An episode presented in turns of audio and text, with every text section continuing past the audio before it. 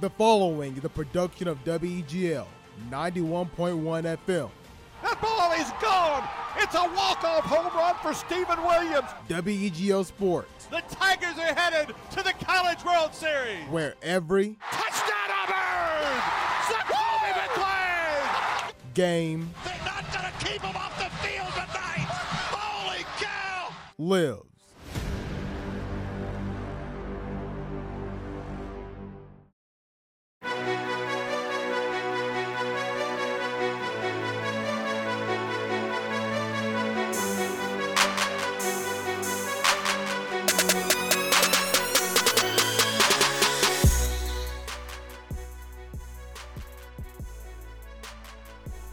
And welcome inside the extra point here on WEGL 911 and WEGLFM.com. Hello, everybody. Jared Dillon, and joining me from the WAB is Alex Houston, Davis Carroll, and Jacob Hillman. It's been a while. It's been a long time since uh, we've all gotten together to do this.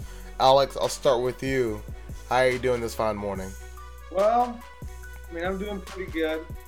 Obviously, a very uh, serious and important uh, next few days going on. But in the world of sports, I mean, you know, everything's going pretty good.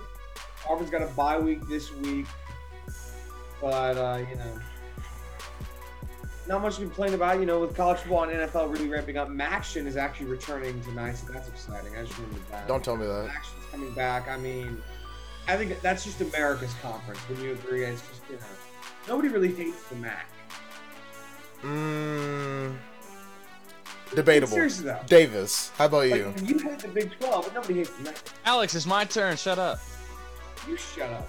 Davis. Ah, it's my turn. You know, Go. I went to sleep late last night, took my melatonin, but I'm wide awake right now. I'm, I'm ready. I'm ready. I'm rearing and ready to go. Yeah, I took 30 milligrams. How much you take? I took like one little pill. It's like three.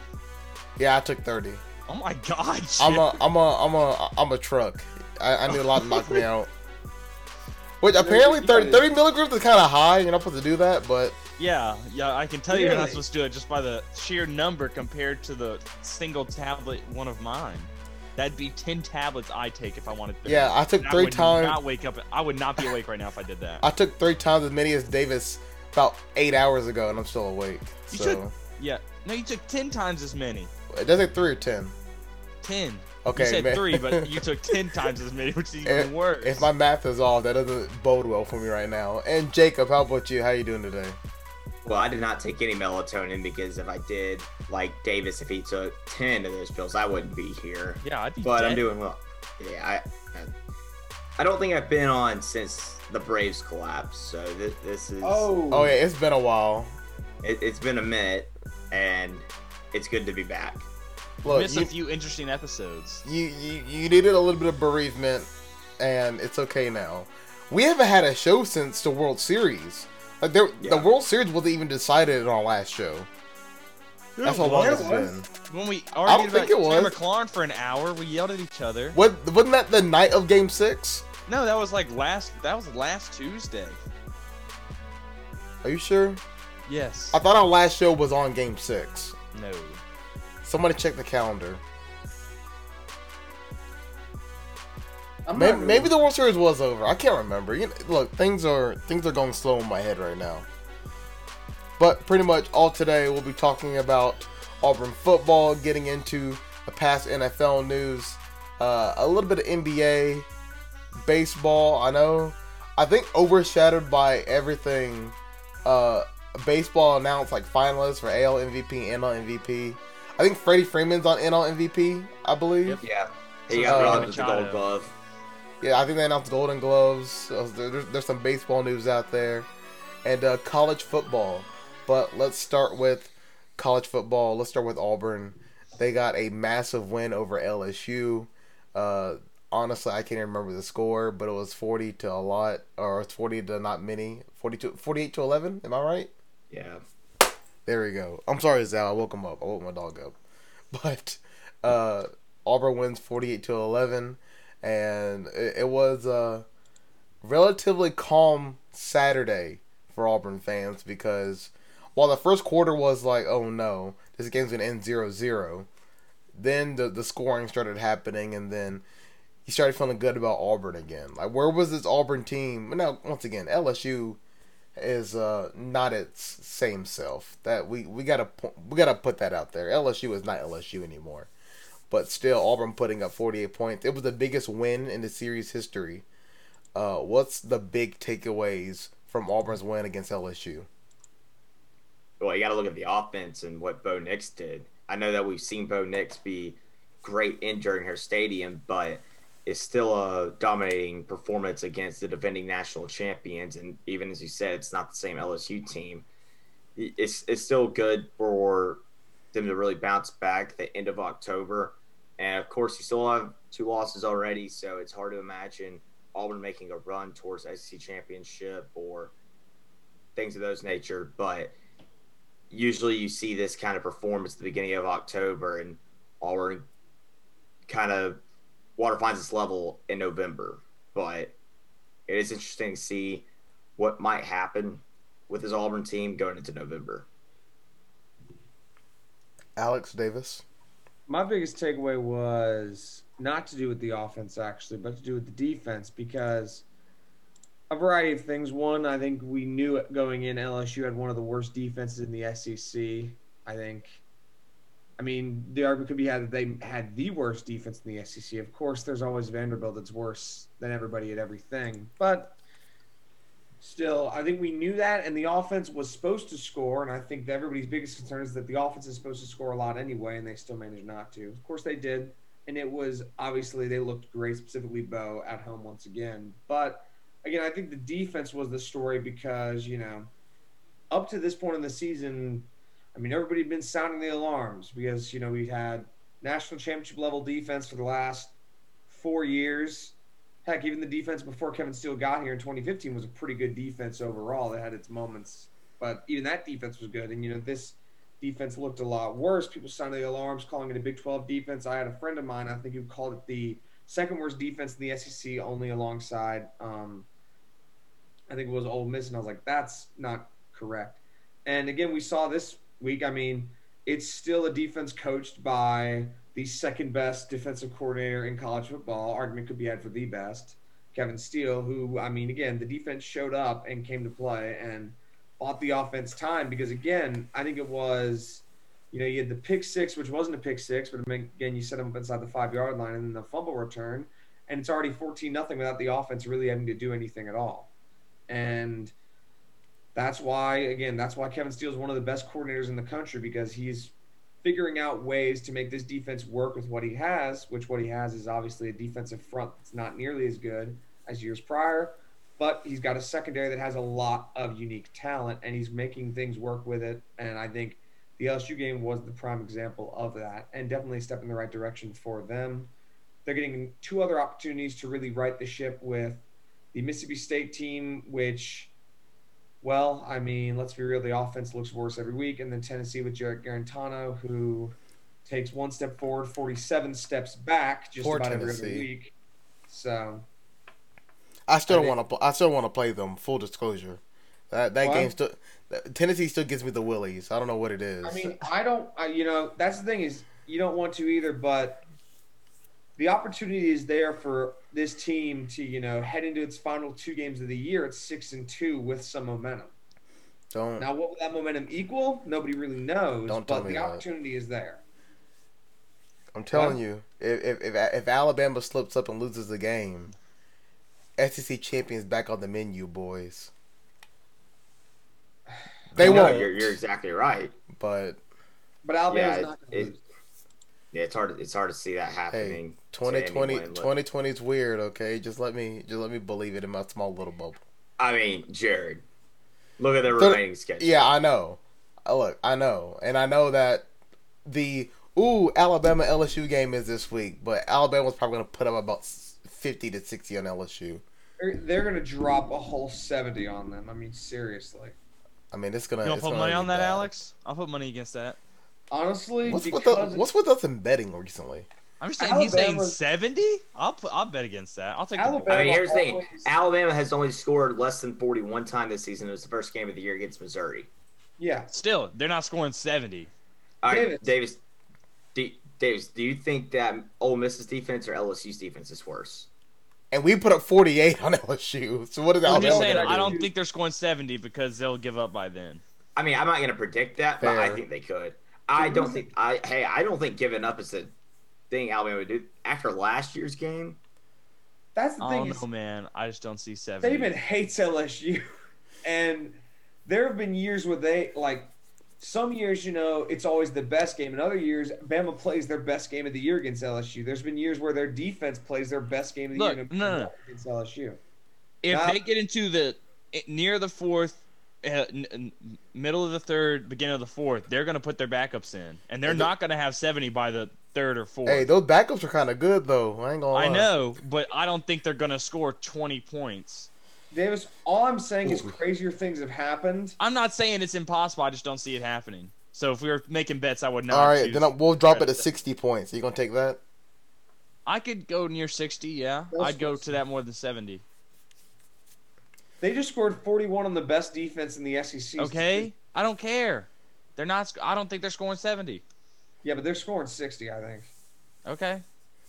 Look, I mean, either way, Alabama's playing LSU, and it's gonna be. uh It ain't gonna be pretty. by the way, I have a question for everybody. I've been thinking about it. I was thinking about it over the summer, and now that it's happened, The summer. question, you know, really is. How long you been thinking about this, bruv? What? How long you been thinking about? You better this? propose to somebody. I can't Since even remember season. things for that I long. say this is probably irrelevant by now.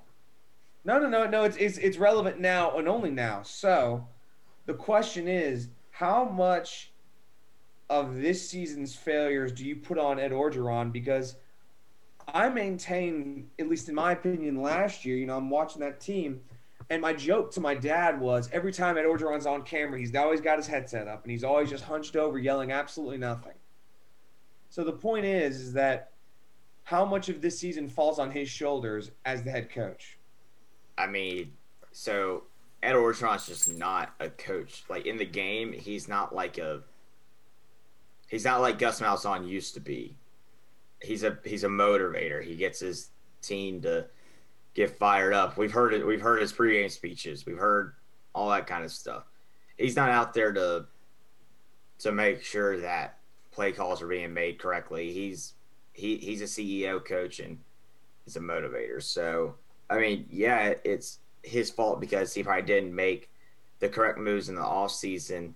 Uh, I don't know. I don't know if Bo Pelini is necessarily the best hire in the world because that defense is horrendous. You still have Derek Stingley, so it's not like you know you lost a lot of guys on that team, but you still have the best player from la- second best player from last year's team back. So I don't know. By the way, I misspoke. Alabama LSU is not this week. It's next week. Yeah, it's not. Oh, Jared, come on. I misspoke. Look, it's been a while. All right. I just think that with Orgeron, it's like, you know, people forget the fact that his first head coaching tenure, he was awful at Ole Miss. He wasn't good. He wasn't okay. He was downright terrible the entire time he was there. And then, you know, he goes and he's a coordinator and it works. And then he happens to take over for two coaches who historically underachieved, I think, you know, because he took over for Sarkisian, right, at USC in 2013 or whatever whenever it was, it was like 2014 or something like that. You know, he took over for a coach that historically underachieved and, you know, won with the talent he had. And then I think again with LSU, he takes over for Les Miles, who historically underachieved at a school that he should have been a lot better at. And then it's like, oh, like there wasn't much he had to do. But now that he's been faced with it actually being his job 100%, I think he's kind of faltering. Because again, as you said, he's not he's a motivator coach, but that only goes so far. And I think that So I don't know. And I'm not saying he should be fired or anything because again, what is LSU going to get in replacement? But I mean, without his coordinators, he looks pretty helpless. Hear me out. Gus Malzahn, straight flip. Let's give it a try. Oh, okay. Let's let's calm down for a second. Wait, wait, Davis, are you saying we should get Ed Orgeron and give them I was joking. I'm joking. Not So serious. what you're saying is in a nutshell. Let, let me let me see if I'm right in this analogy.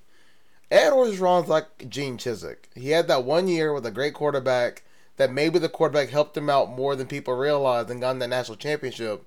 and now it's going to be kind of doing this because. So what I'm hearing that is Ed quarterback. Orgeron is Jason Garrett, just claps on the sidelines.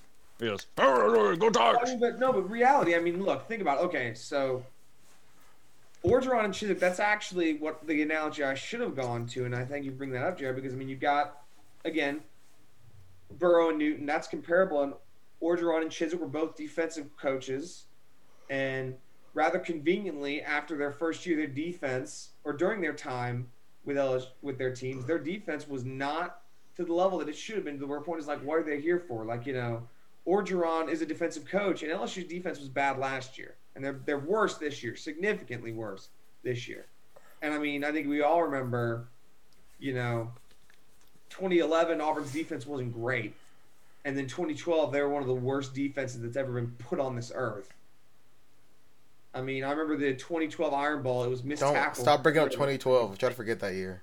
What? Stop bringing up 2012. We try to forget I that. mean, no, but really, I mean, you might remember that game. You blinked, and you would Well, see I think- any Alabama player and 12 Auburn players just on the floor somewhere. 12. I think that's yeah. I think that's That- another that's another coach hiring awful coordinators and they don't know. I mean, Gene how to coach because he was a successful defensive coordinator at multiple places. But That's true, uh, and, I, and, I, I'm not I'm not disputing that. And again, I think Orgeron's been a He- great coordinator. It's he just, he probably at Auburn he probably was not doing much on the defensive side of the ball when it comes to you know in game coaching. He was probably being a motivator, which he was good at in 2010, and then in 2012 the whole team quit on him.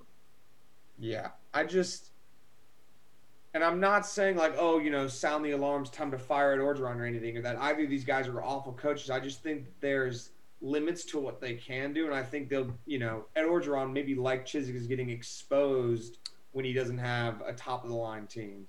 Fortunately for him, it's 2020, and everyone is going Yeah. to get kind of a a free year. Like I won't say everyone, someone's going to end up getting fired at the end of the year. Somebody but gonna get the next- Glock. Don't worry. Yeah. Next year, if Orgeron does something similar to Chizik, you know, four and eight, three and nine, he's gone Yeah, I think because because they might go two and eight, three and seven this year if they have. Yeah, I mean they look, they and you know again, I think he also gets passed because you know he Brennan got hurt, which not saying that would change the result of the game against Auburn, but I think it definitely would have changed the gap of the outcome. I don't think it would have been forty-eight to eleven. So there's that, but I'm just it's just interesting because. you know, college football is such a strange place because of the way recruiting is. You know, it's not like, say, NFL where there's a coach and a GM and the coach doesn't have to build the team, the coach just coaches the team that's built. But then in college, you are the GM, so you can sometimes save yourself by building a stellar stacked team, which we've seen. But then if you fail to do that, then you can get exposed on the other side, and then it's kind of, you know, kind of blows up in your face, which right now it is for LSU because they don't look very good at all. Well, that's just how this year's gonna go for the Tigers over in Baton Rouge. It's not gonna be pretty, but they believe in Coach O, so it's it's, it's Go Tigers! that's the train they're riding on. Is uh Orgeron and, and and Coach O and you know We need we need Jack in here to do his Orgeron. Jack is probably incapacitated right now after that. He does election do a good show. Orgeron though. He does do a good Orgeron. Uh, some other things looking at in college football, especially what happened last week. Uh, Clemson had a little bit of a scare against Boston College. However, they, they, did- they did come out with a win. There were a couple of upsets. Uh, we, when you look at Michigan State getting a big win over Michigan, West Virginia, which is blowing out Kansas State. Kansas State got exposed. The Big 12, I, I don't know who I said it to on Saturday, but I said, it may have been Davis, that Oklahoma State, it's a big game for them in the Big 12, which means they're going to lose. And then they did it overtime uh, against Texas, 41 to 34. I, obviously, Ohio State took care of uh, Penn State. And finally, once again, North Carolina unmasked. Virginia, big winner, 44 to 41. And Wisconsin, Nebraska got canceled. And Wisconsin's next game also got canceled, or I should say postponed, but canceled as well. Uh, so Wisconsin not looking good right now because of their COVID outbreak. A reminder: if Wisconsin misses one more game, then they are not eligible for the Big Ten championship. Oh, So that is a uh, that's not good. That you got one game to the season and now you're you're in we may miss championship territory. I don't know what that means for college football playoffs, but I, I gotta assume it's not good. I don't know I don't know if they'll consider I- them yeah. or take them or or anything like that. I'll be honest. I don't think there's gonna be many non-conference champions. Well, I take that back. Who knows what the conference champions will look like? at this point, I'm just holding out hope that enough chaos happens for Cincinnati to make it to the playoff. Hey, That- they're they're there. That's all I'm holding out hope for. Them and BYU. They're they're sitting there. BYU got a tough game this Friday though, which is probably the best game of the week if I'm be quite Ooh. honest. Is BYU Boise That- State. I game's Who gonna they be good. playing? Uh, BYU is playing Boise State in Boise. Uh oh. Boys. That means crazy things are gonna like that? happen. Boise. Has, uh, uh, they've got like the highest home win percentage in uh, college football history or something like that. I think. Correct me I'm if I'm wrong, sure but doesn't Boise State now have the most wins in college football? No, no, no. It's no. It's they have the highest win percentage. That's why they're the winning. Okay, okay, so it's the win percentage. Okay, Yeah, because they. Boise they State.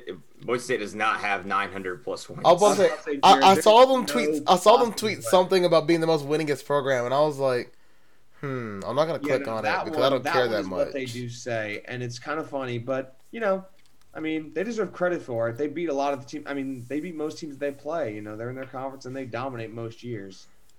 So they deserve Hey, I'll. I'll always have Boise State love, uh, but that's that's gonna be a good game. BYU and Boise State. I I'm, I'm excited for that one, and it's on a Friday, which means I won't be able to watch it, but it, it should be exciting. I'll be able to catch the replays. Yeah. Um.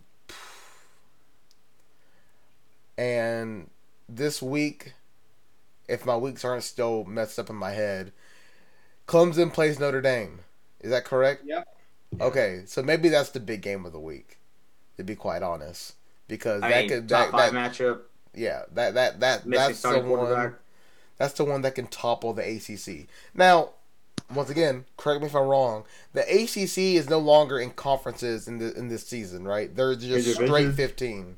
Yes, it, they're no longer in divisions. They're just straight top, 15. the correct? top two teams will make the ACC championship game. So I think we're very likely going to get Notre Dame and Clemson again. So this is going to be like a uh, Auburn Georgia situation. no. Don't tell me that. I mean, no, I mean it is. No, Especially 'cause just I stop think bringing up bad Dame- memories. First you bring up Yeah, 2012 and now 2017. That this isn't the same thing, Davis. I mean, Alex. But Ooh. Well, what do I you was mean? about to say I didn't even say anything. my bad. My I bad. mean, I mean, is it? But I mean, you're you're the situation you're referring to is a team playing another team in the regular season, then meeting again. yeah, yeah. It, it's similar in that case. Hey, don't cut out. Who did Miami lose to? Did they lose to Notre Dame? Clemson, they got Clemson. demolished by Oh yeah, that's right. That's right. Yeah. That's right. That's right. And So Mi- Miami's I don't still know sitting play there. Notre Dame, they're probably gonna lose to them. Miami plays. Uh, uh, Miami plays. Miami doesn't play really anybody the rest They of don't the even play. Notre Dame. That's right. They play. They play NC State, Virginia Tech, Georgia Tech, Wake Forest, and North Carolina. Which you don't slip up because North Carolina could probably still beat you. But they already went through the, the, the tough part of their schedule. So Miami, if they could just hang on, and hopefully Clemson or Notre Dame slips up a little bit. And let's be honest, Notre Dame has uh, played some close games when they shouldn't have. I'm looking at you, twelve to seven against Louisville. Yeah, that's not a good one on their resume. I'll agree. Um, Clemson is still favored by five and a half points, and that is with confirming Trevor Lawrence is still out. That's because it's Notre Dame. I mean, probably. I will say, um, what is it? Did y'all see what Brian Brian Kelly was asked about the state of the program since they lost to Clemson in the college football playoff, and he was like, "Well, we're you know 29 and three since that game. We've won 22 straight at home. So why don't you tell me about the state of our program?" And I was like, "Uh oh." Yeah, coaches are getting a little bit snappy now reporters. Granted, reporters No. are asking stupid questions, but In fairness, he's always been snappy. I'll never forget when his uh, his first game of the year, or first game ever at Notre Dame, he's freaking out on the sideline, yelling a bunch of stuff. cursing out all of his players, and then the next game, Notre Dame officials send a priest down on the sideline to keep an eye on him. That was, They That was they need something. Uh, some other rank versus rank matchups. Florida Georgia is this weekend. However, it just I don't know that game feels weird. Jared, you saying BYU and Boise State's the biggest game of the weekend might be the coldest take of the decade. Hey, that's a big game for me because everybody's winning the, the, the group of five. It's gonna be the most exciting game because we know that it's just for some reason, Florida and Georgia will probably be a blowout, and Notre Dame Clemson will be a blowout, and that game will probably go to four overtime. Unless you're really really interested in Michigan Indiana. Um, yeah. Go Hoosiers. I mean, yeah, go Hoosiers. But Michigan is Hoosiers. fit. I'm gonna, I'll, Michigan's I'll favored by follow three and a the- half. I'll follow that on the box score. I, I mean, you could fall in box score, but there's nothing else going on at 11 o'clock, it seems. So that might be the only game to watch. Hey, there's something going on at eleven o'clock. Sleep. Something is going uh-huh. on at eleven o'clock. You know what it is? What is that, Jared? The Pac-12 is back. Oh, God. USC, Arizona Basketball State, before brunch. Jared, Yeah. Arizona State. Arizona State. Is that is that Clay Helton again? Oh, I, I, I don't want to do West Side. I'm I'm getting scared. I'll do it. Please But uh, yeah. So Pac-12 is back. So be ready. I believe all pa- all, all Power Five conferences are now back this weekend. So and the most of the most group of five. conferences too. who is not back? The um, WAC Hey, Bobby. conference. the WAC's been dead for like five years. Look, I mean, I, I The mean, he's Weagle right. Athletic then. Conference. It never even existed, Alex. Look, Oh, I- uh, they actually. is everybody I back? I think E ESPN's not only listed the, the conferences that are playing. I feel like we're missing somebody, but I don't know who it is. Uh, Mountain Mountain West, but I think they returned this week too. Okay, is Wait, no, the I'm- Mountain West is back because Boise State's the Mountain West. I think Boise State was kind of playing on their own for a little bit though. Well, no, but there's a bunch of teams in the Mountain West They- already played. Yeah, they returned two weeks ago. They're all their Okay. teams played two games. Well, all right. It looks like we're officially back. Uh, early November and everybody's back. That's that's good to see. It is very exciting. So who's gonna make it to the national championship? Well, I'm still Everybody's got a not sure they're not going to cancel it. No, I'm still they're not convinced. well. Well, when half the teams aren't even playing, I mean, they don't have enough games to even be playoff contention. If you ask me. hey, look how look at it gonna- look at it this way. We got the we got the notice that every team, no matter of record, is eligible for a bowl game. So, hey, you don't know what's gonna happen these days.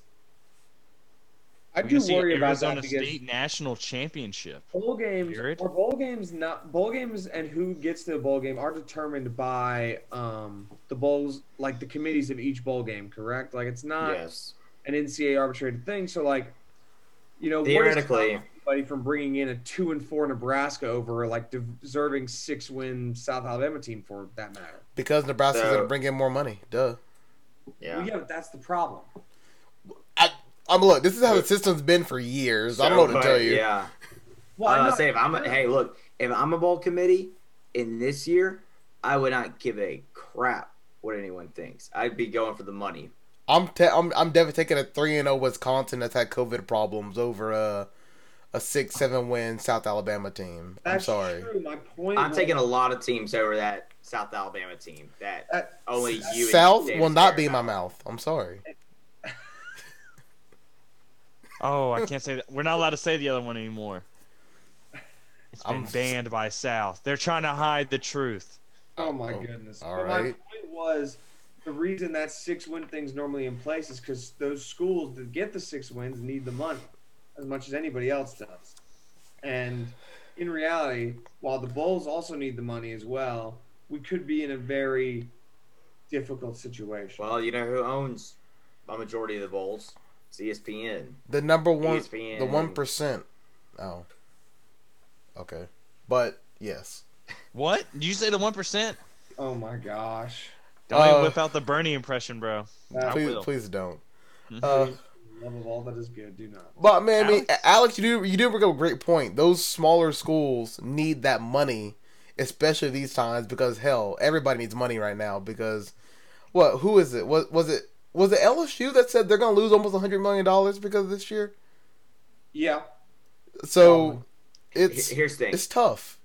I think the bowl games will continue, like keep the conference tie-ins. I don't think they're gonna shy away from that. So Yeah. no, we're not gonna see teams get screwed over. I think it'll still be similar. Well, I Now- certainly hope. No, no, no, no, no. There are bowl games that sometimes, like you know, when the SEC has like ten bowl games or something, and whenever there's only nine teams eligible, you see a, a group of five team get pushed in. I don't think that'll happen. I think you'll get. I think SEC teams will fill in every single bowl game, but I don't know. It's gonna be interesting how that all plays out. Uh, excuse me. Hey, I think I think way- Christmas Day has like three bowl games, and they're. Wait, yeah, no. There's a bowl game in Alabama on Christmas Day. There is that. Amelia do know Bowl that. in Montgomery. There's like there's like three bowl games in Alabama on like what three days, something like that. Alabama's gonna be popping off around Christmas,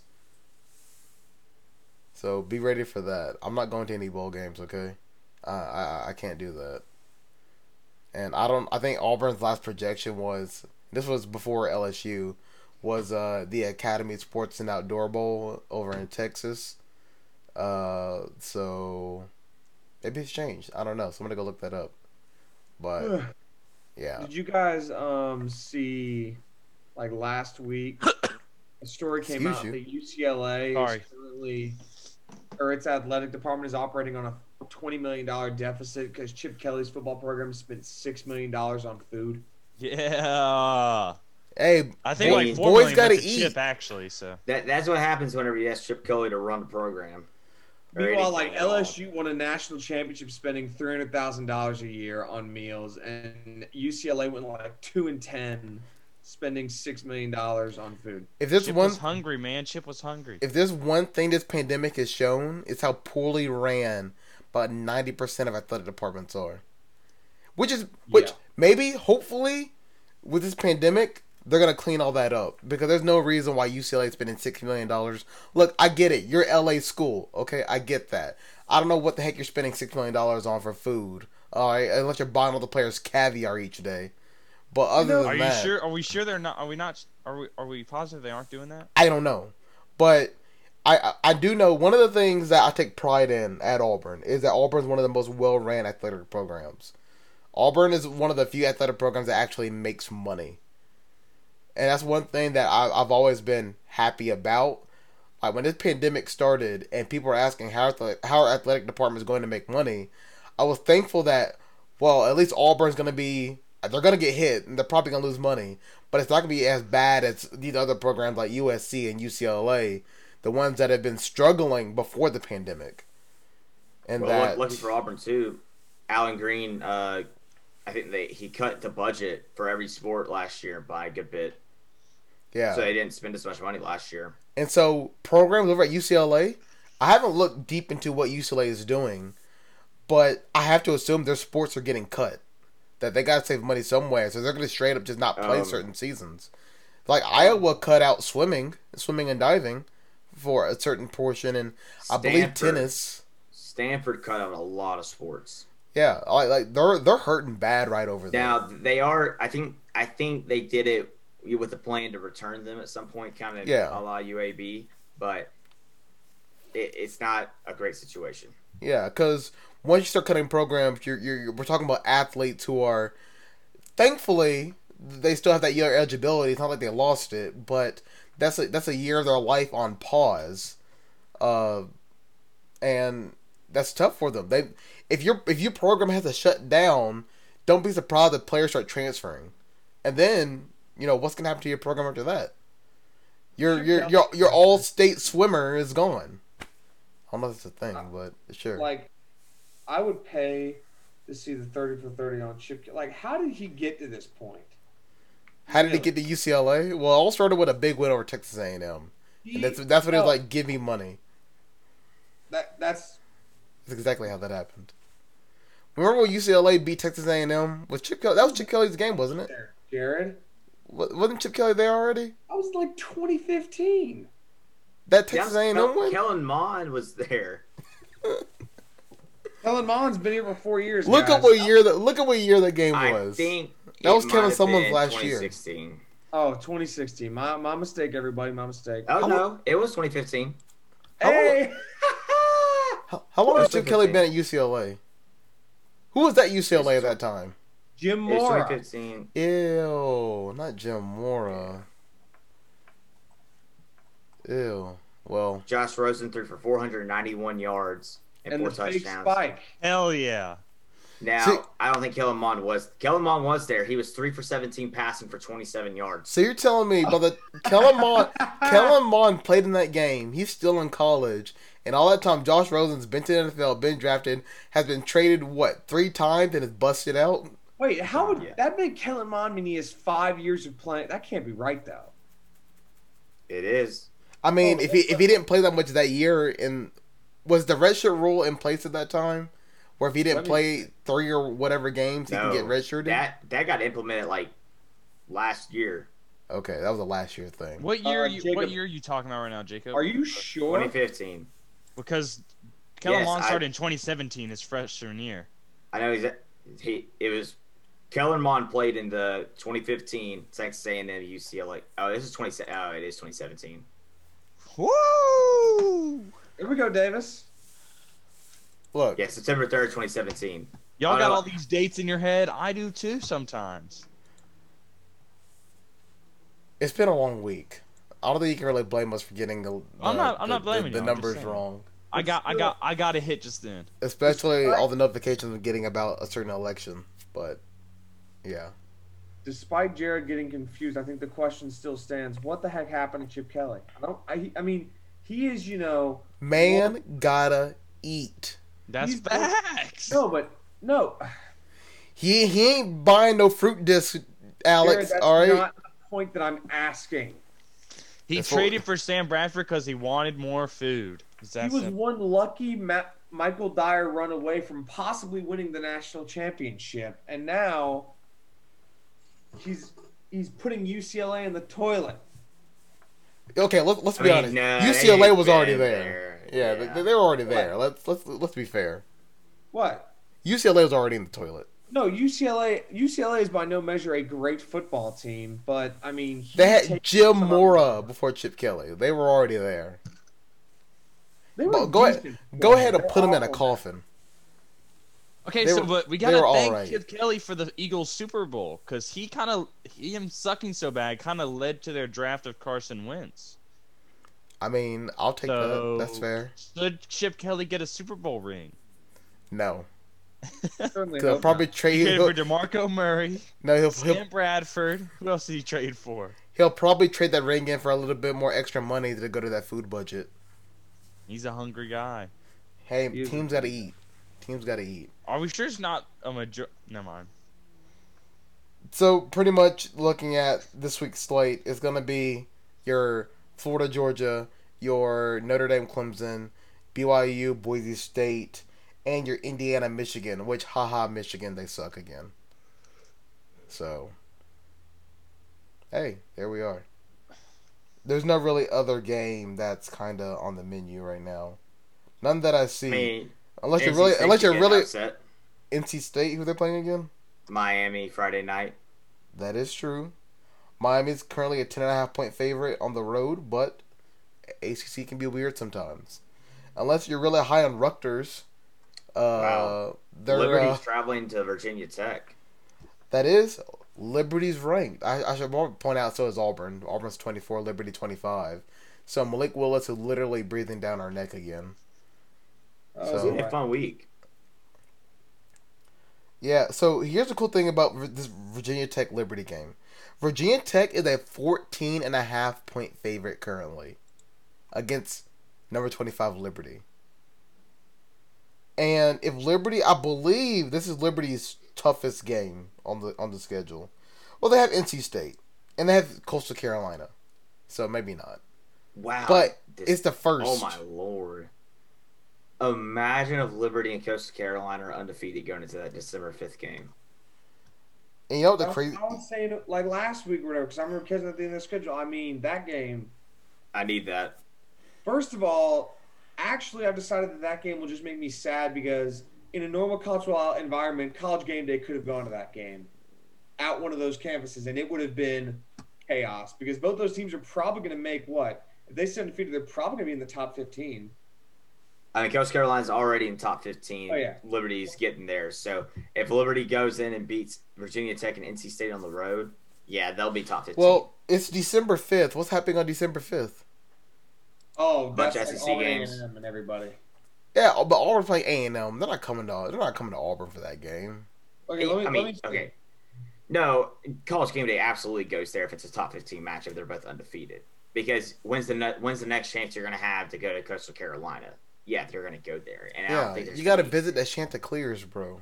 Oh, I Even- no, I, I agree they'll visit it, but I'm just talking about like what I mean. They're going to visit it, but it's you know going to be no actual game day environment like the standard. Oh, it's not going to be the the normal. like when they went to Pullman for Washington State and they were out there at four in the morning screaming the whole time, and it was just really cool. Like that's because let's see, it would be in Coastal Carolina, which obviously I mean I don't know anything about that, but It's okay because they're going to the Masters. That's different. Okay. What? Am I am I correct in saying that? Yes, next week they are going to the Masters. They're go they're going to the Masters, so it's okay. really, Yeah, you haven't seen the commercials? no, I haven't actually. Yeah, they're going to the Masters, and then Cool. maybe maybe they'll go to, I don't know. Uh, when is the NBA tip? December twenty second. Maybe they'll end up there. fine. I don't know. Maybe they'll. We'll see. Is that it for college football? Oh, That was a good forty minutes of so. it. College football, chaotic as usual. Uh, do we talk about the World Series? That's long about the. Braves. We We, already we, That's we, long we, we, we can we can at least talk about the is gold. Long- That is long gone. We can at least talk about the Gold Glove and the, No, the it pisses me off too. yeah. Well, Gold Glove. Freddie Freeman was robbed. Freddie Freeman got robbed. I don't even have the list of Gold Glove winners. Let me pull it up right quick. I, I just know. I know was- Evan White was won. Rizzo. for the Mariners. Max Fried won. That was Uh, deserved. Betts got his fifth straight Gold Glove. Um, Can't argue with that. well, where can I Off find this line. list at? Here we go. Uh, Rizzo will never take winning Gold Glove for granted. Mm. It's looking at MVPs. Hey, Freddie Well- Freeman is at least NL, uh, you know, MVP. He better be. I've seen a, a lot of momentum from Mookie Betts, and he Uh, is How not many- deserving. What, what what like have the other awards been given out like Silver Slugger and all that, or like are those gonna be later? Yeah. Yeah, I think they're they're slowly trickling out. Uh, I, I, okay, I guess the one the one part that's been the weirdest so far is uh the White Sox manager getting AL or getting a finalist for AL uh, Manager of the Year. By the way, they fired him, and then they Yeah. congratulated him on they could they congratulated him on Twitter, and everybody was like, oh, that's wait- like that's wait like a when minute. Dwane Casey won Yep. Coach of the Year after he got fired, yeah, that's that's a or he was a tough finalist scene. or whatever. I remember. What? Okay. What No, are the he What are the White won Sox the Year. doing? Exactly. They're What are the White Sox doing? Stupid. Stupid. They the fired their ma- they fired their manager who got them back to the playoffs for the first time in I don't know how long, right? With a young team, and they're like, you know what? And in hindsight, he's a finalist, and they didn't know that, but he, he got them back to the playoffs. You had to know that he was going to be up there. They fire him and hire Tony La Russa, which I get it. I like Tony La Russa. He brought two World Series to the Cardinals, but but Tony La Russa's seventy eight. There is no way that I can believe that he's going to be in touch with that young White Sox No. team. There's no way. He won't be. Like, what are they thinking? What, what was the thought process? No, the thing is, no one agrees with it except of like five people up in the top of the organization. Like, even within the organization, people are questioning it. It doesn't make any sense. It's just, it's so bizarre. It's one of the strangest moves. No, I'll take strangest back. It's mo- it's the idiot, most idiotic move of the season so far. I feel like, and that's even with you know these these cheaters getting looked at for hires. Okay, that's that's another, that's a whole other ball game. I don't want to get into that. Yeah, I mean, to be fair, that uh, like, I don't know if he's a good manager. Maybe he's not because maybe he's had to cheat his whole career. But I I mean, you're gonna get backlash, but you might, you're probably gonna win with them. So Yeah, it's just I'm still It's a mess. I'm still upset about the whole situation with the Astros. I shouldn't be, Right. but I am. it's ridiculous. Rob Manfred's the new Roger Goodell. He gets booed more than Goodell did. Yeah, I'm about to say Goodell at least like laughs at it at, at this point. When he was getting booed at the World Series, that that dude was tripping. He was like, I didn't think I'd get this kind of reaction. And which is so dumb to not believe he would. He he he looked shocked that he was getting booed, and and, and it, I think it kind of threw him off a little bit. But yeah, when you call the World Series trophy a piece of metal, yeah, people are gonna they're gonna hate on you. I'm sorry. Even me, who doesn't even watch baseball that much, who got the Marlins and the Rays mixed up at one point. Yeah, no, you you should be booed. I don't know how. I know why you still have a job. I know why you're still, you know, commissioner. Don't get me wrong, but I feel like every situation that he's handled has been either bad or it's just been sloppily put together. Like Yeah. I, I don't even want to talk about the how the, the Justin Turner thing about how he was playing in a game and tested positive for COVID and got pulled. Oh, buddy. Oh yeah, what what, ha- what protocol was in place to where he had an inconclusive test, but you let him play anyway? I guess on the flip side of that is if he tested negative and he didn't play and the Dodgers lost, that would have been bad. But if somebody if somebody's test comes inconclusive, how do you not rush another test immediately? Well, that's they did. They tried to. They expedited it, but for some reason, it came back in the second inning and not any sooner.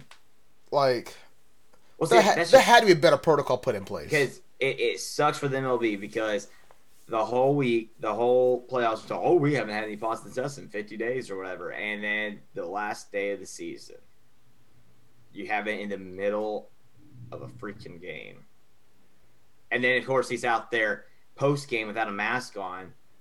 That's a whole. I mean, what the hell? Why? Did he say? I saw a quote where he was like, "Yeah, I didn't actually go back on the field, uh, but I couldn't find that Did- quote I'm sure that was- he actually- else." he actually if he actually denied that i just don't even i, I don't even know what to think of I just remember anymore. seeing that, but it might have been like a joke. It might have been fake, but I, I hope it was. I, hope it was I a don't know joke. was. I just didn't. I tried to look it up. I didn't find it. I'm afterward. pretty sure it was a joke, as far as I can tell. But it, the thing is, it wasn't from a joke place. Is when it, where I read it. oh wait, hold up. Um, Oh no! Don't tell me! Don't tell me it's real.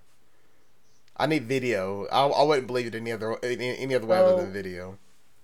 as far as I can tell, um, it wasn't like you know. So he didn't say that. However, the situation itself was not you know just mindless. I'm gonna go celebrate my team. Apparently, the league was there and told him not to go on the field, and he told them that he Yeah. didn't care, and then which that may have already been known, but that's what I just saw. See, Yeah, Dodgers- Manfred is losing the league.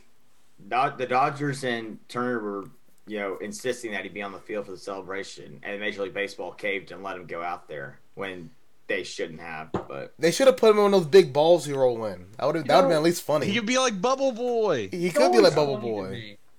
You know, because every every week, you know, I, I remember I remember days when people were like, "Man, Roger Goodell is the worst commissioner in sports because of you know this thing or that thing." Rob Manfred must have been sitting at home one day, seeing all that, plus, and be like, "You know what? I want people to say that I'm the worst in the history of sports at my job." Because he might be the worst commissioner on the planet. And hockey hockey commissioner just like thank God nobody knows my name. Wait, did y'all know that Bubble Boy's Jake Gyllenhaal? I didn't know that.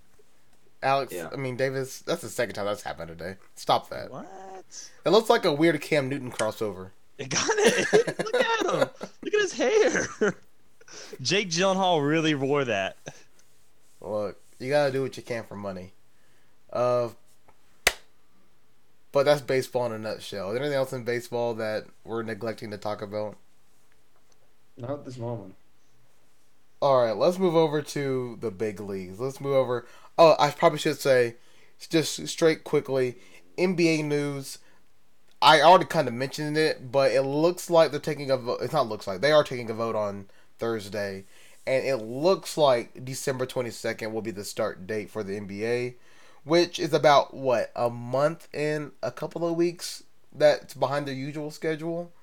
Um, I don't think they've dropped a schedule yet. I believe For some reason, why are they doing a 72 game schedule? I've yet to read. Like I've seen that, but I've yet to read about it. so, So the Um, way the the way it's been looking, and correct me if I'm wrong, they're looking to do a 72 game schedule, but travel is really limited. So what I'm saying by that is they're gonna go play. I guess the example is say Toronto's gonna go play, which, by the way, we don't know where Toronto's playing this year because obviously they can't play in Canada. Uh, I believe the the the the area they're looking at is Kentucky at Yum. Okay, so Oh, Toronto may, may be playing there, which that also means they gotta coordinate with the, the college basketball team there. But that's a whole other story. Um, but say you have Toronto, they're gonna go play Boston. Okay, so they're gonna go play the Celtics. But then instead of traveling, you know, over to Golden State, they're gonna stay and play Brooklyn. And then they're going No, to Philadelphia. and they're gonna go to Philadelphia. So they're in a region. They're gonna be region locked. So Yeah, it, it okay. cuts down on travel, and you're still playing the same amount of games, but thankfully, all that travel will be cut out, which is a good idea. I don't know if you should play 72 games. I would be okay with you know 60, but that's neither here nor there. Well, I think they want to change the whole NBA calendar, They might. It's true. and I think that'd be good. so, but um, Jared, did you also mention that um, the reason they're doing it shorter than that is because they their TV uh, TV stations do not want the NBA to conflict with the Winter Olympics. Or wait, yeah. So um, that's why they're they're shrinking it down because if they pushed it back to um, July 22nd, they're going to extend it so that they can avoid having to conflict with the Olympics because they know that the Olympics is a viewership monster and destroys pretty much everything else it goes up against. And I again, mean, that's that's that's fair. Don't don't mess with the Olympics. Don't mess with the moneymaker because we need money right now. That's fair. In I reality, like they just need to start it and get out of the way so they can do an actual full reset of the schedule to its normal or But I- semi-normal state. I guess. I we- want to push it back to Christmas. I, guess had an idea. I had an idea. Uh, okay, Dave. Let's see your Oh, idea. great. I talked about. Okay, don't oh great me, Jacob. I thought I talked about it to Alex on my show. I thought it was a decent idea. Instead of having a 72 game season, so you let the players start later like they want to, so you miss the Olympics as well, but you have an in season tournament, like a small one, like each conference or whatever, and you work it out, and it's just kind of like a bubble that ends just in season tournament instead of playing the 72 games and then potentially getting A Haven't they down. haven't they talked about that already? Or going If to talk they about have, that? they should get me on the the, the freaking talking Committee? thing because I, I came up with that. I think I think they've already East talked versus about. West, they play each other since they're kind, they're usually pretty close to each other. Except New Orleans is in the West for some reason. They're, I can talk about that all day. Memphis. Yeah, I- I mean you could just kind of maybe you could temporarily put those in like proximity to the other, so you don't have to travel as much. Kind of work that out. Get Toronto where they need to be. Have East and West tournaments, then they kind of face off in another little bubble for the playoffs. Whoever the best teams are, I think that could work. I doubt they'll do it, but I, I think that that'd be a good alternative. Uh, I I, I I, want to like, say they really- already. I want to say they talked about it, but Hey, well, I can't. I can't Great remember. minds think Like alike. the, like Adam the, tourna- the tournament idea. Yes.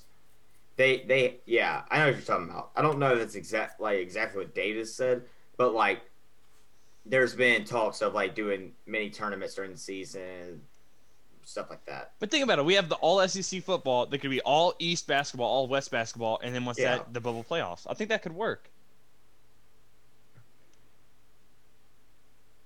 Yeah. Sorry, I'm I'm reading updates on things, but yeah, no. Uh, it's not a bad idea. It's just the question becomes: we're we're starting a little bit later, so shouldn't that mean we should cut out a couple of games? Apparently not. But I guess if you think about it, I we do know that Adam Silver I mean, they did cut down wanted ten games. we do know that Adam Silver wanted to try to have fans in the arena, right? Socially distanced, like you know Yes. most other places are. I don't know that's gonna happen, but it makes sense that you want to play as many games as possible if you have fans because we need revenue. We we want to make money.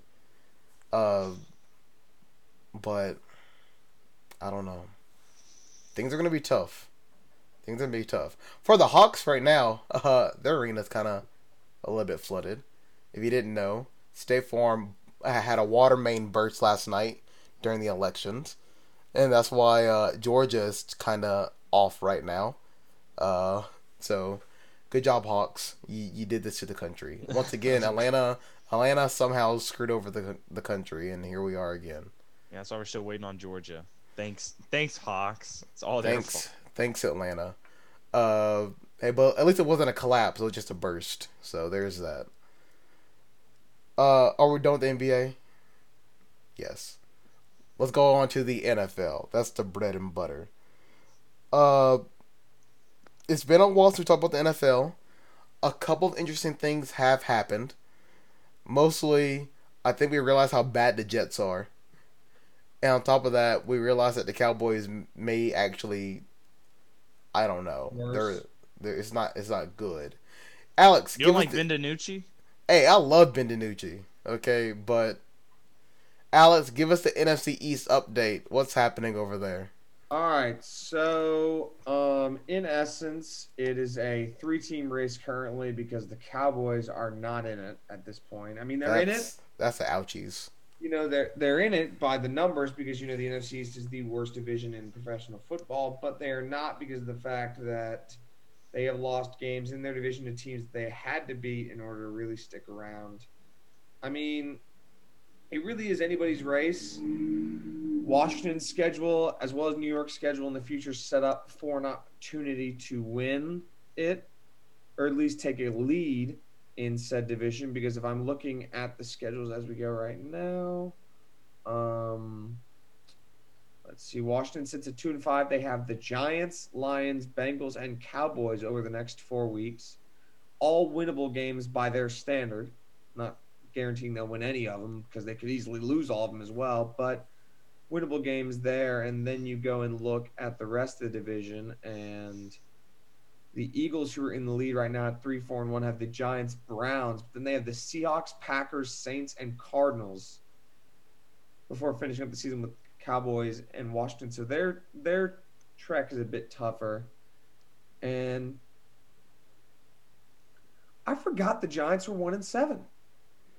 Yeah, Yeah. I was gonna say, is it really a three-team race? Why does it feel like it's a three team? Okay. Because the Giants almost beat Tom Brady, and they're like, maybe But they're not that bad, but Okay, then I'll say this. I'll say this.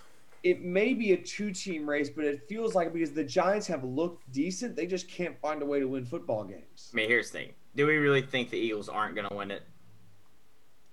I mean, my only point is that Washington beat the Eagles earlier this year, which if they beat them again, that could be a crucial match. But that's the final game of the year, hey, so it could easily come down to the end just because of how I, bad. I will say Washington's schedule for the next few weeks solid, Is but then they play at the Steelers, at the 49ers, against the Seahawks.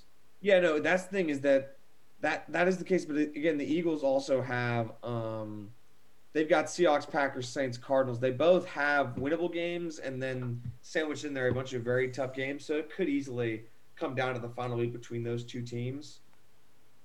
But I mean, it's funny. I saw somebody say, "Do you want to go six and ten and get a 10, number tenth pick, or go six and ten and win the division?" And I was like, ah, I don't know. I don't. I mean, winning the division would be fun, but also they need draft picks. So. You're gonna get slaughtered in the playoffs. I mean, hey, hey, but you made it. Because here's the thing: you'll be playing the best wild card team, which will be the second best team in the NFC West. So that's I mean, the gauntlet of either. does the anybody Rams. remember the seven and nine Seahawks that played the defending Super Bowl champion New Orleans Saints? Doesn't Eh? count. Doesn't Okay, count. But they had they had beast mode. That's different. Was that the Beast Quake? Yeah. Eh, yeah, it was actually. Yeah, they had beast mode. Who do you have? You have Kyle. Oh, he's got the MVP. He's MVP. That is the mayor of Allentown. Forget Josh oh, Allen. Oh, pain. Kyle Allen. You, you can't compare. They compare. also have, don't look now, Logan Thomas. That's I true. mean, he's actually been kind of good, but that's I need. I know he started on my fantasy team. I'm not even hating. he's, he's actually been pretty pretty solid so far, surprisingly. So that means you're gonna end up playing either the Rams, the Seahawks if they falter some more, or the Cardinals, In, in Oh, yeah. actuality, I don't think anybody's gonna or the be- Niners. I have no idea what the Niners are doing, Specifically but I know they're. I'm hurt. not going to be, you know, so upset and angry that they if they don't win the division. I just want to see them make a step in the right direction, which that's easy to make because last year they were awful, and this year they are better than that. So, you know, you got to count your blessings, I suppose. I mean, if you're in the NFC East, you gotta count your blessings because there ain't many of them. You gotta take your ones where you can get them. Uh, I should also say before we get into NFL, they're they're going to discuss a 16 team playoff. So we know they expanded the seven per conference this year, making 14, and they're going to talk about 16 teams, which So, um, a more expanded playoffs. if they did 16 teams, then right now that would add the Bears out of the NFC, Stop Bears. and then Wait, would that really add the Bears? what? Would that really add the Bears? If they, Yep, the if, Bears if they, are five and three, and they're in the eighth spot right now. Wow, the NFC may be more stacked than I realized. The NFC is is very stacked, particularly because the NFC West is the best division in football right now. Fair. And then you go the other way, or it's tied with the AFC North for the best division. I mean, and then you go the you go in the other direction, and it would be a tiebreaker between the Dolphins and the Raiders, which they play later on this year. So Hey, don't look now, but those Colts are looking pretty good. They're gonna play the Ravens this week and probably get Well, but- blasted, but don't look now, but the Dolphins started Tua for absolutely no reason. well, who who sent me the Skip Bayless if they if they trade for Tua now could they get something out of it? Who who sent me that? Uh, it, it Was it might have Carter? been Bay or Carter. Yeah, it was Bay or Carter. Something about Skip Bayless saying if, if the Dolphins either what trade Tua or give up on him now, could they get something out of it or something like that? That's some stu- stupid stuff. All right. The man does not take a day off. I mean, in in his defense, he did look pretty terrible against the Rams. Not good, not Well, bad. In his defense, he probably Damn. shouldn't be starting right now. He didn't hit the ball five yards downfield. He also started against a great defense. I mean, we saw how the game started. It started off with the Aaron Donald strip sack. So I, I think that was true. just not That the game true. to start him. That was not the game to start him. But the, I, I think I still think it's funny that that is the point, and you know Fitzpatrick was doing good, and they still found a way to win in spite of themselves, which is which mm-hmm. is funny to me for the Dolphins. I think just still tip your hat to the Dolphins because they're second in their division, which is more akin to the Patriots absolutely suck now, which I'm happy about. If there's one thing 2020 has bring me glee in, it's that the Patriots suck. So I don't have I to listen to any more ignoring Patriots fans. It's all it's only temporary until Bill Belichick just recollects the Infinity Stones and destroys the NFL again for another six Super Bowls. Not if we keep finding them draft picks.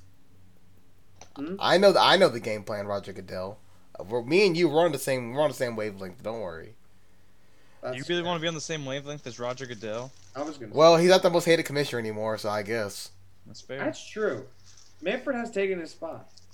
Goodell might get cheered at the next draft just because of the fact that people are like, "Hey, at least it's not this guy." And I you're don't up- think that many NFL fans care about the Major League Baseball. That's true. Yeah, That's the, true. the crossover may not be there. But here's your update on the 72 Miami Dolphins watch. The Steelers are the only undefeated team left in in the NFL at 7 and 0. And when they beat uh, let me let me get this right. So, when the Steelers played the Titans, and at this time the Titans were still undefeated. When the Steelers played the Titans, I saw a stat that I thought was amazing in a uh, when two teams that were undefeated played that late into the season, so it was like October 25th the game was played, the winner of that game, I believe like 80% of the time reaches the AFC Championship game. So that's good for the Steelers that, you know, they're kind of they're kind of getting there. Now, it hasn't been pretty this the way the Steelers have played.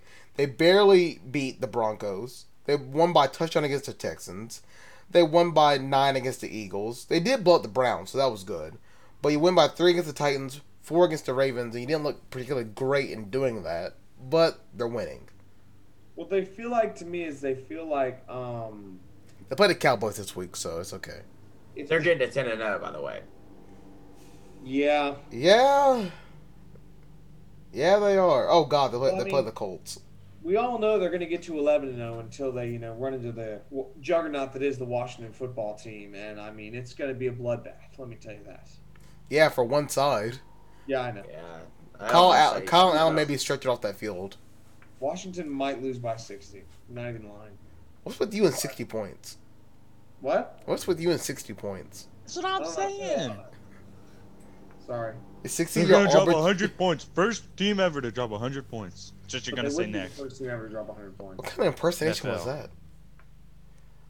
Uh, but looking at scores from this past weekend, uh, there was Thursday night football, which I won't get into No.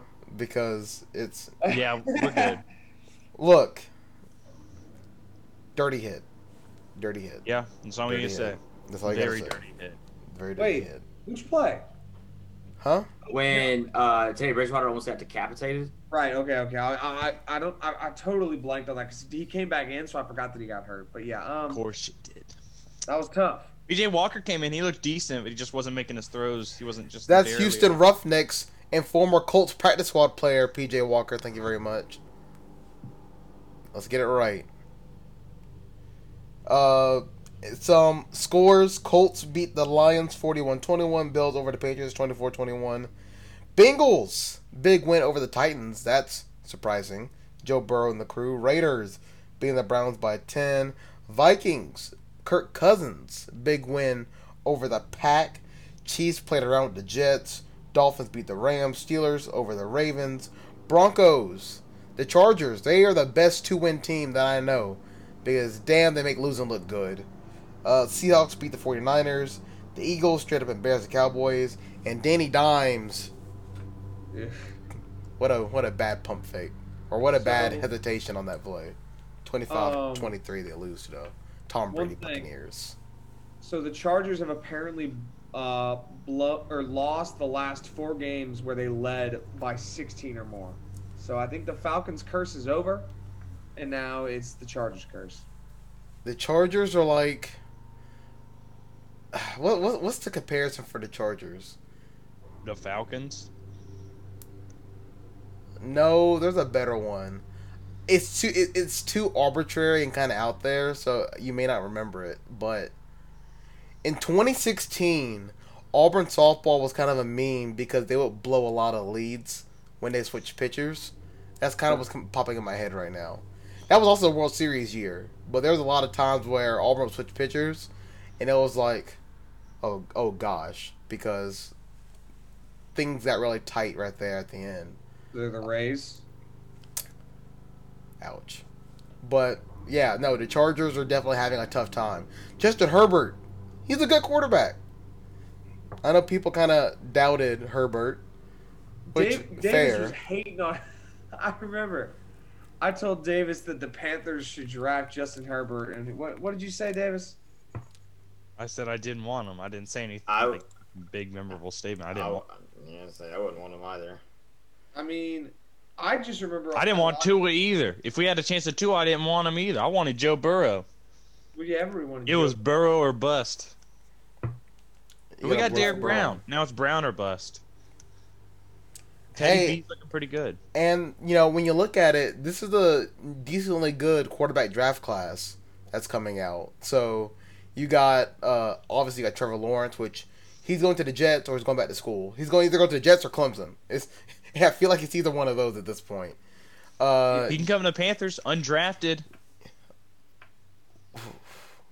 He's just like, I won't go to any team besides the Panthers, and then y'all can sign me. let's okay. Let's let's calm down the You remember how Bo. Jackson went seventh round because he said he was going to play baseball?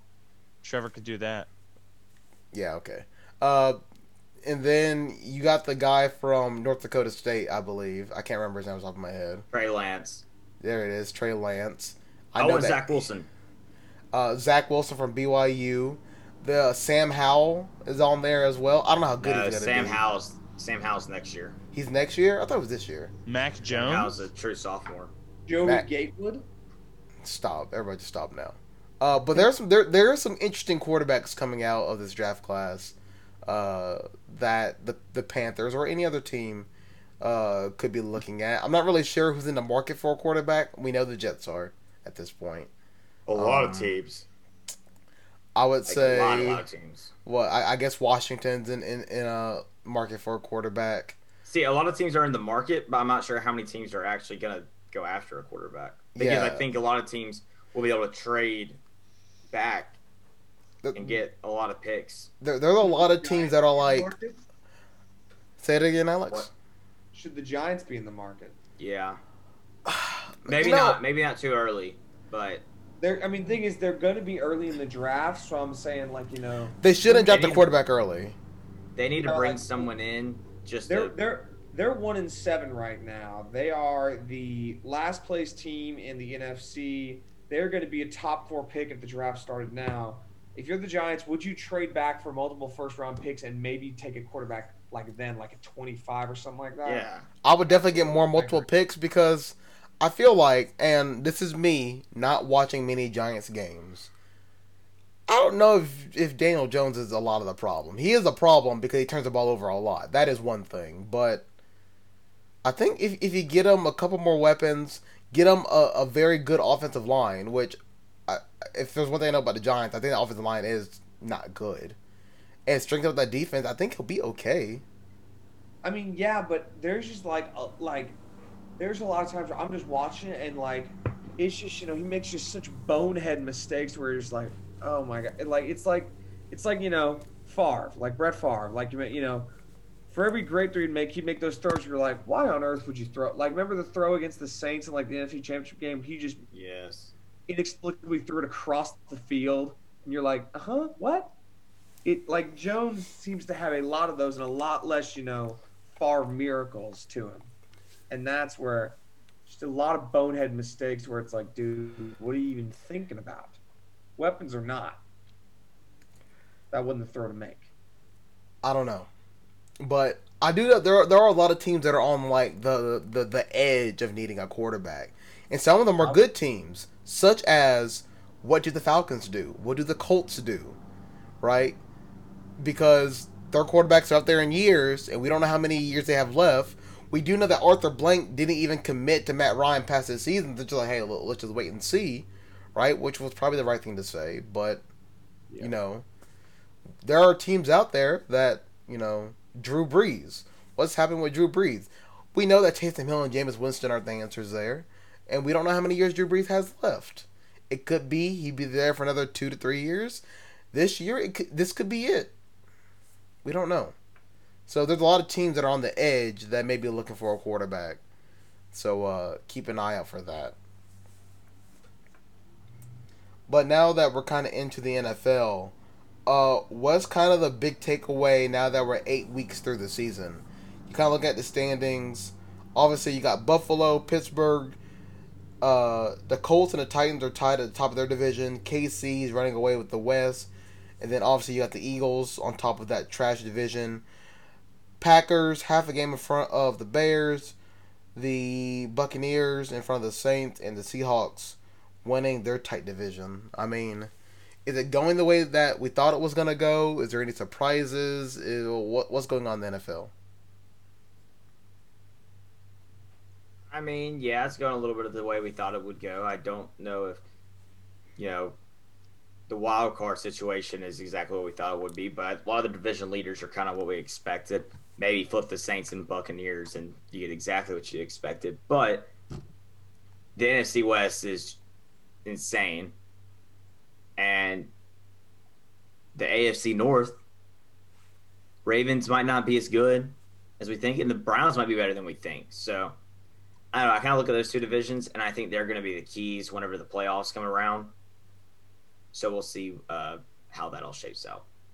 I will say, you mentioned uh, the Browns. Are we all familiar with the um, the official Baker Mayfield cycle that a co- that is 100% consistent and happens every single game? Yes. It goes like this: Plays like garbage, criticized by media, underdog mentality, beats inferior opponent, calls out the doubters, and then plays like garbage again. I feel like that's where the Browns may be at because, again, you know, he loses to the Steelers, beats a bad Bengals team, and then they play the Raiders, and I mean, they just look bad again.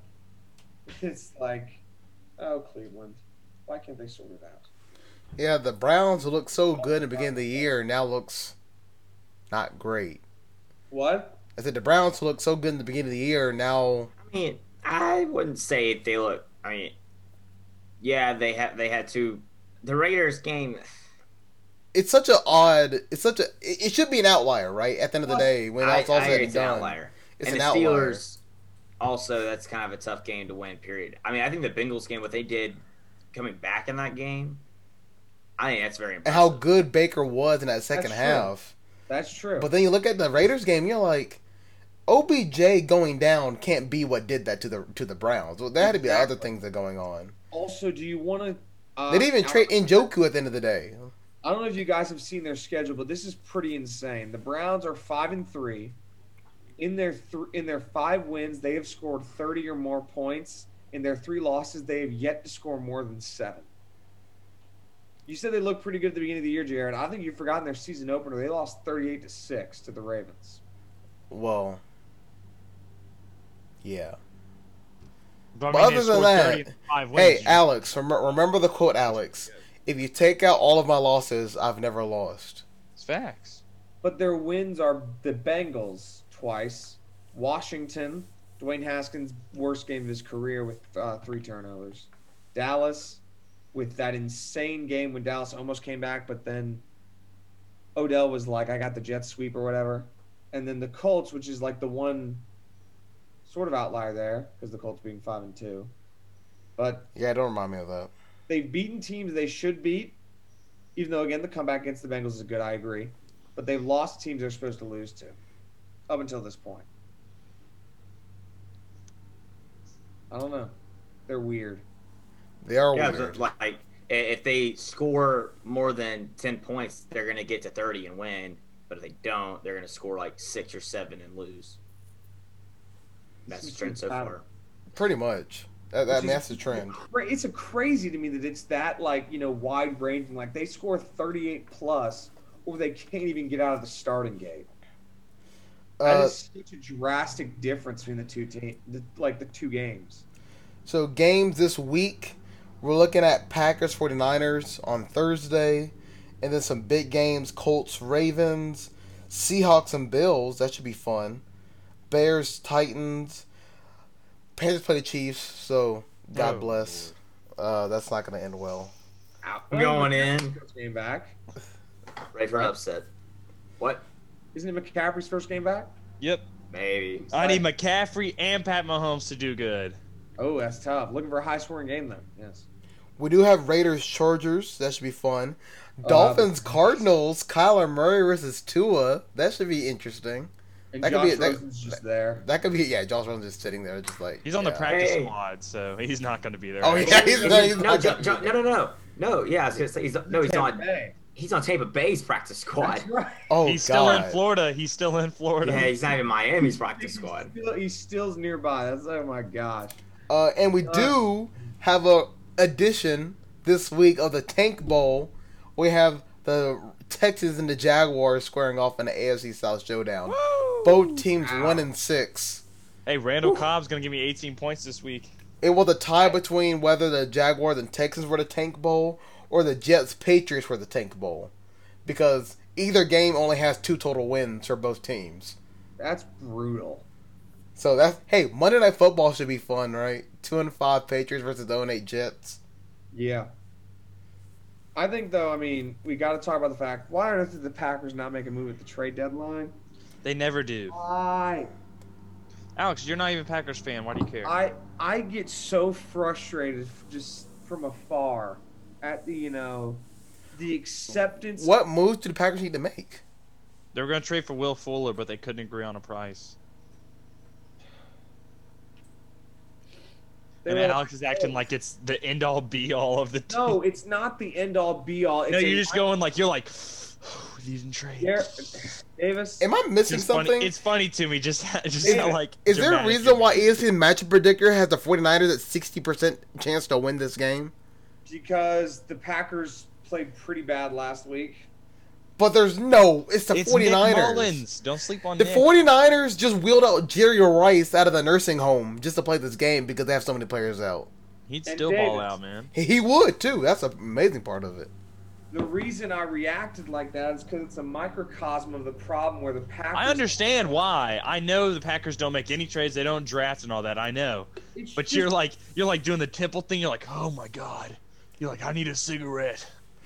I mean, it just doesn't make any sense to me because they have the best quarterback in the NFL and they don't do anything with it. I know you've been saying this for the past like three years. It's they're they're not they're never going to do anything with it. It's they got rid of Jordy. Nelson. They got rid of Randall Cobb, and who they bring in? Lazard, Richard Well, Rogers. Getting rid of Randall Cobb is a good move. Hey, they also has Vontez Randall Cobb's Scantling. balling out right now.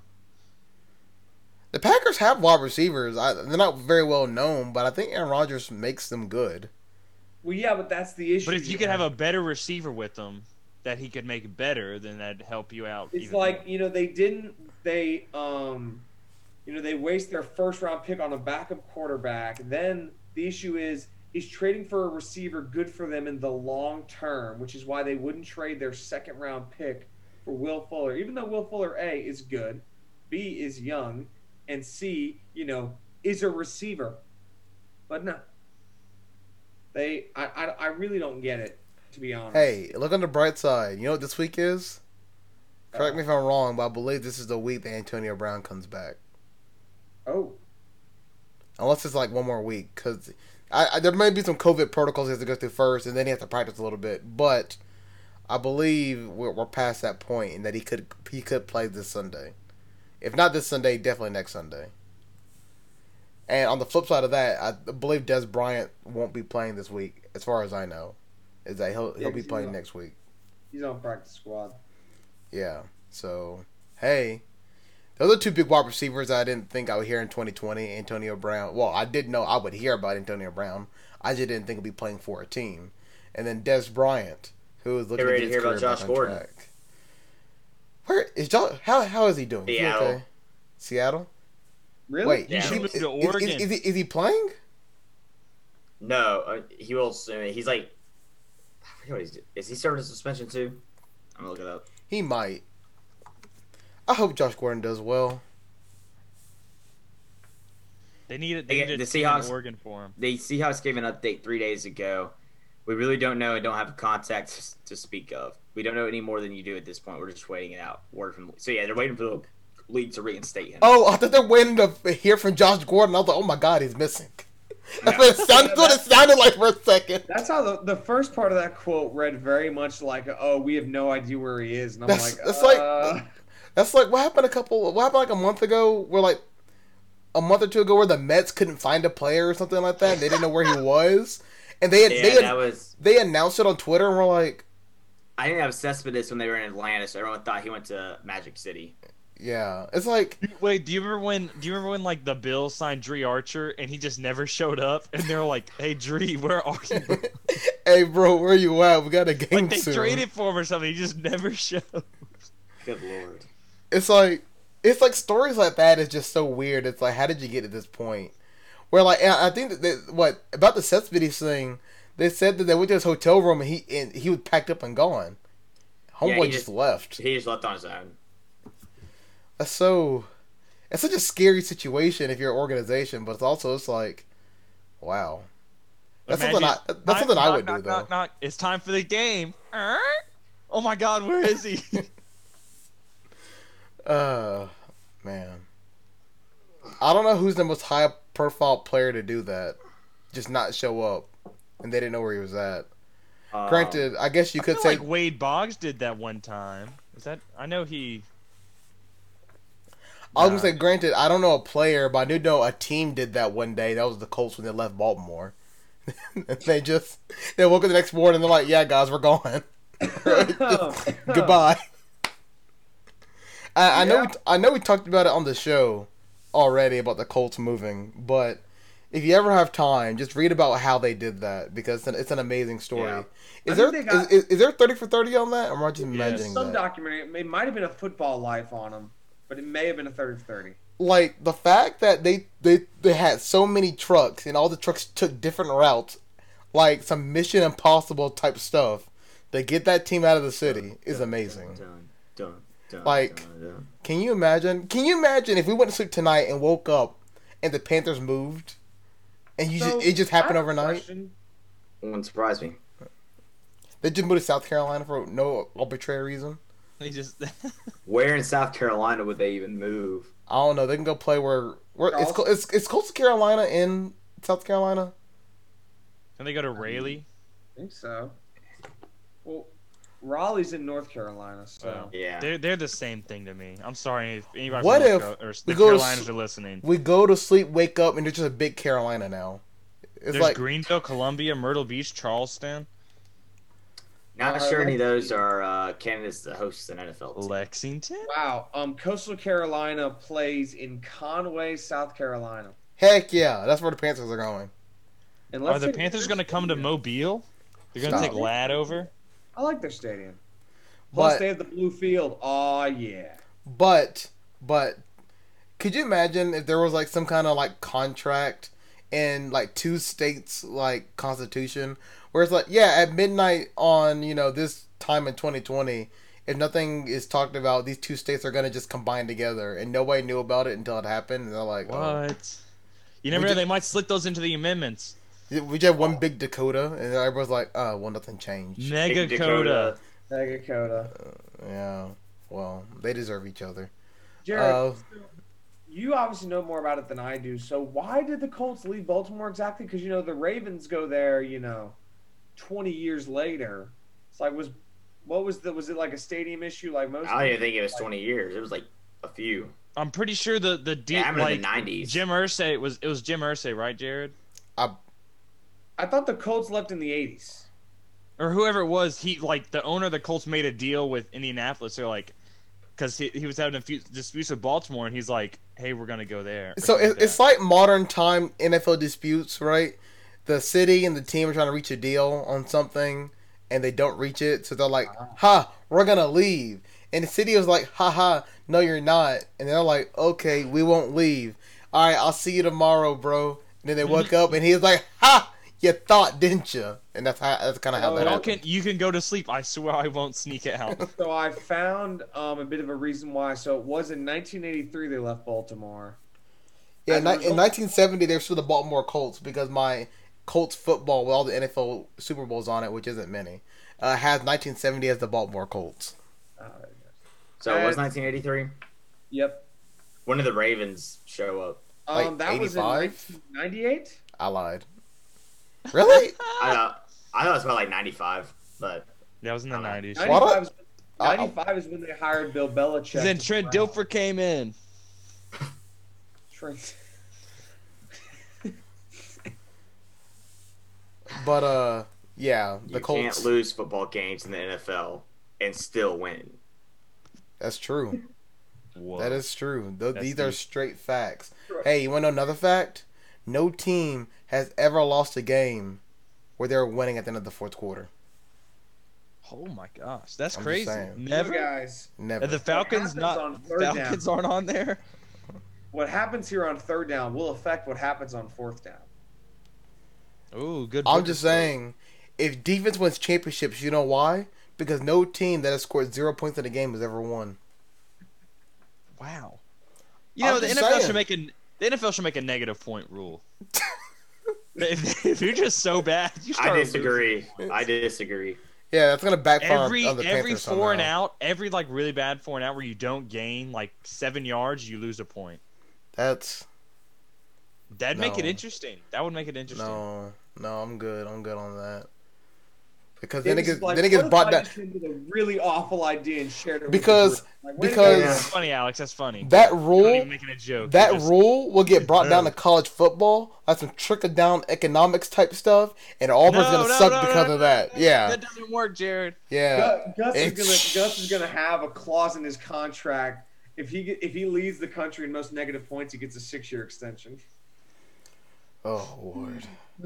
Is there, hold on, let me let me check right quick before we end this. I just want to make sure that uh, there isn't any other NFL stuff we got to talk about because there the trade deadline was a bust. There wasn't anything that happened. Yeah. Hey, here we go. AB is active and he will play against the Saints, so that is a thing.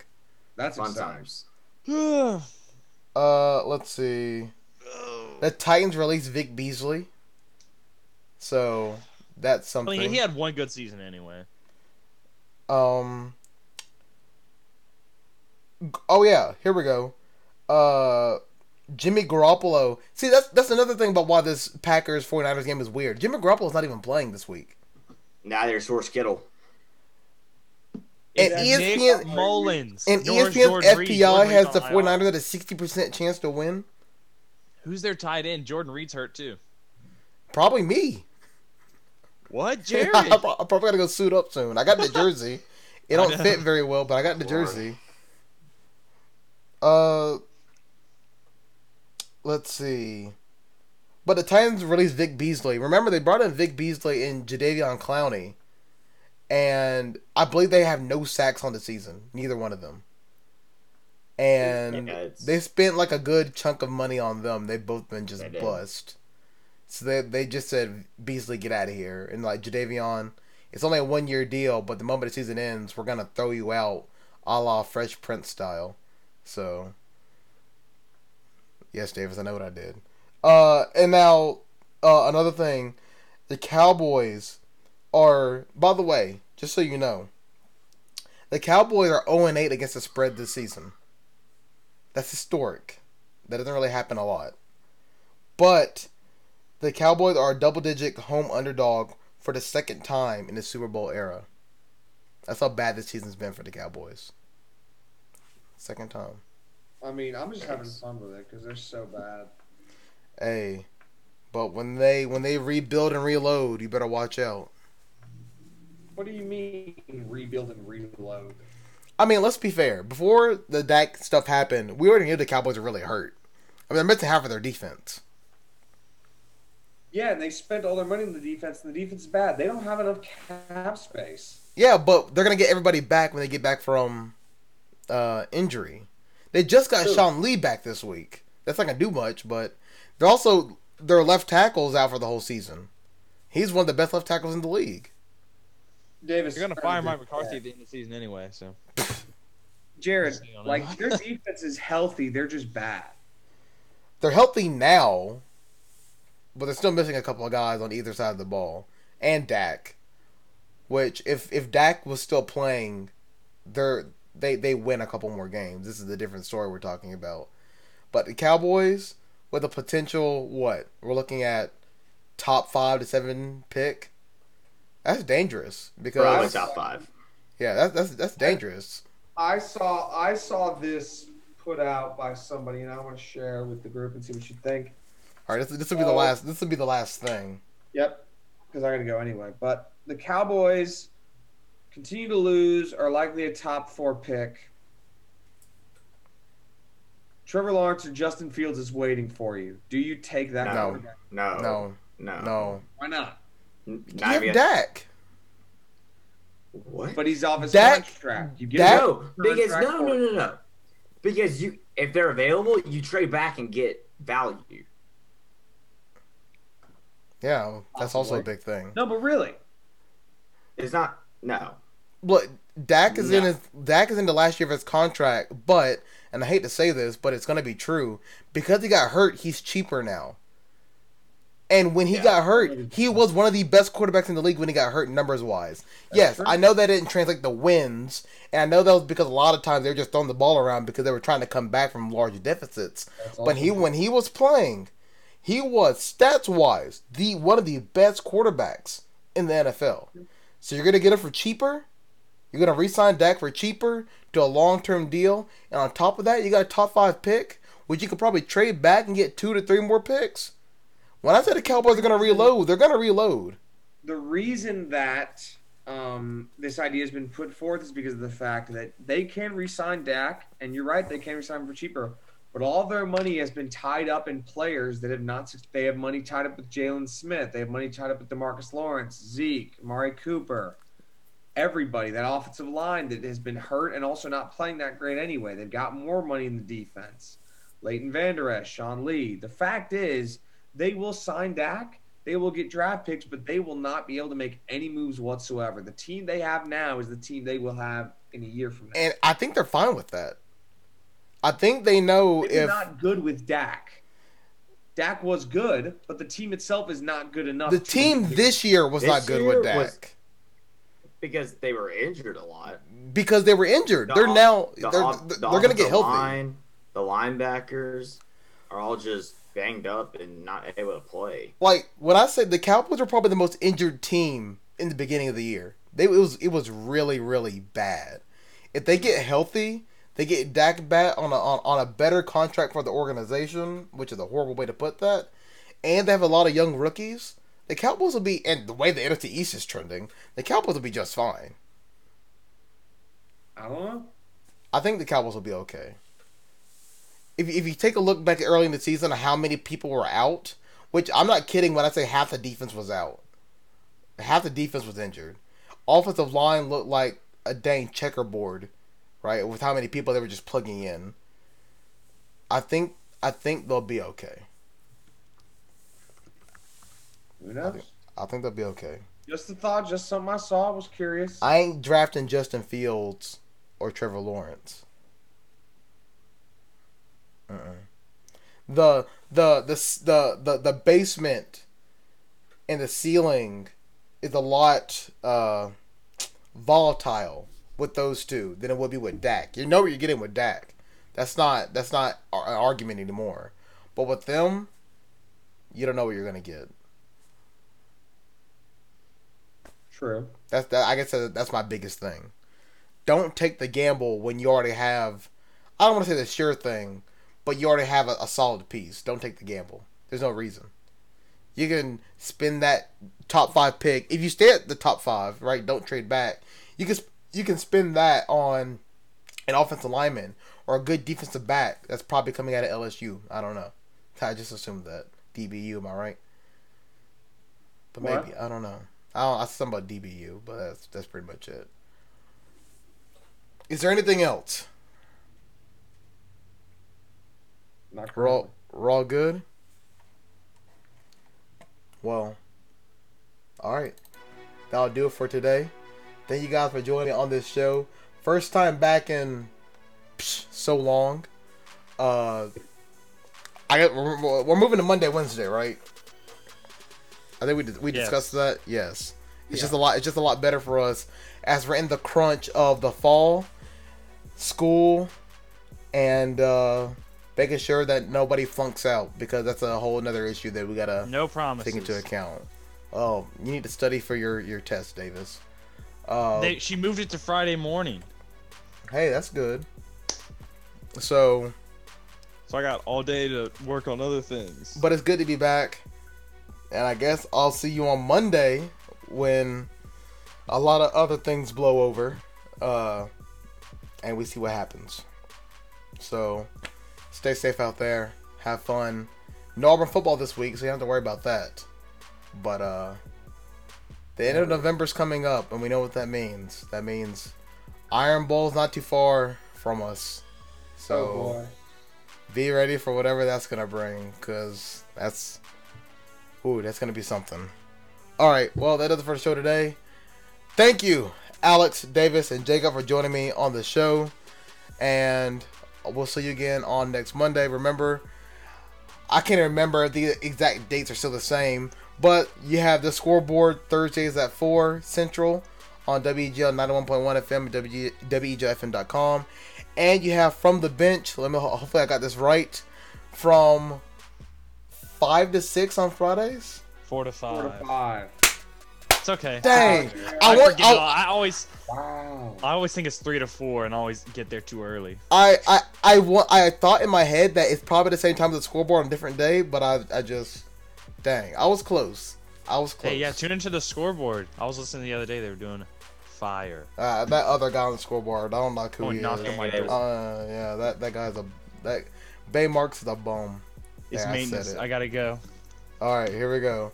So that does it for the show today. Thank you, Alex, Davis, and Jacob, for joining the show, and we'll see you guys again next Monday.